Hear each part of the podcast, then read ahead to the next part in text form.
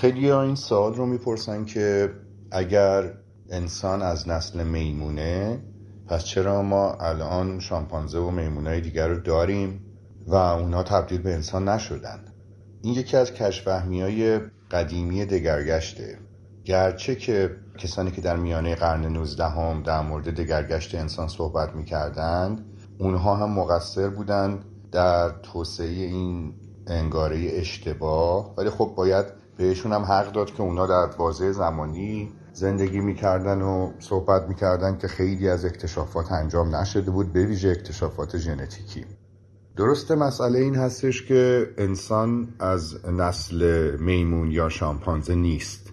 در هیچ بخشی از اجداد انسان ریخت ماها شامپانزه، گوریل یا اورانگوتانگ یا میمون های امروزی وجود نداشتند بلکه اجداد انسان ریخت ها و اجداد شامپانزه های امروزی در جایی جد مشترک داشتن. یعنی در حول و حوش یه بازه زمانی بین 7 تا 9 میلیون سال پیش.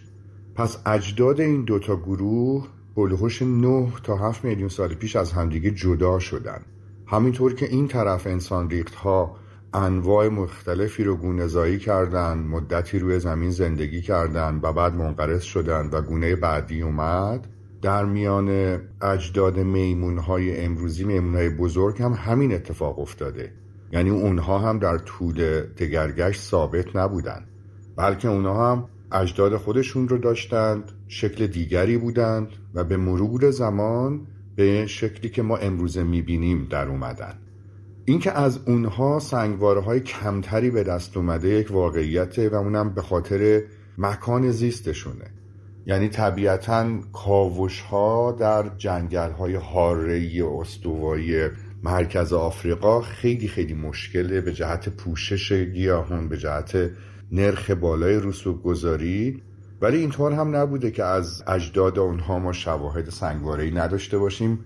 شواهد سنگواره از آنها هم به دست اومده. اساسا هیچ کدوم از موجوداتی که الان پیرامونمون می‌بینیم روند ثابتی رو طی نکردند و اونها هم در طول زمان دگرگون شدن و این خاصیت دگرگشته.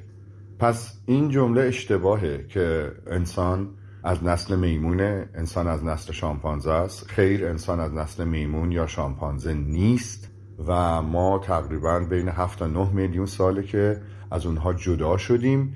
گرچه درجات شباهت ژنتیکی خیلی خیلی بالایی بین ما وجود داره.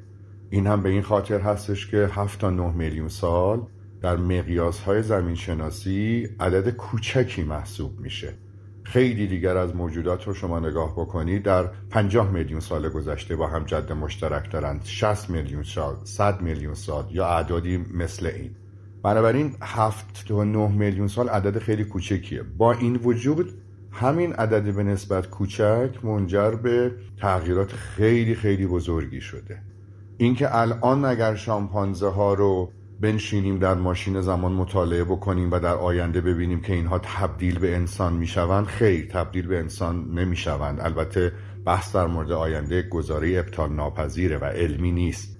اما مسئله اینه که اونها روند دگرگشتی دیگری رو طی کردن که اساسا روندشون با روند دگرگشتی اجداد ما متفاوت بوده و اینکه یک روند دگرگشتی انقدر در خودش جزئیات داره انقدر اتفاقها باید رخ بده از نظر اقلیمی از نظر جدا شدگی و از نظر جهش های ژنتیکی که دوباره رخ دادنش با یک نظم و ترتیب یکسان تقریبا یک احتمالی نزدیک به صفر داره.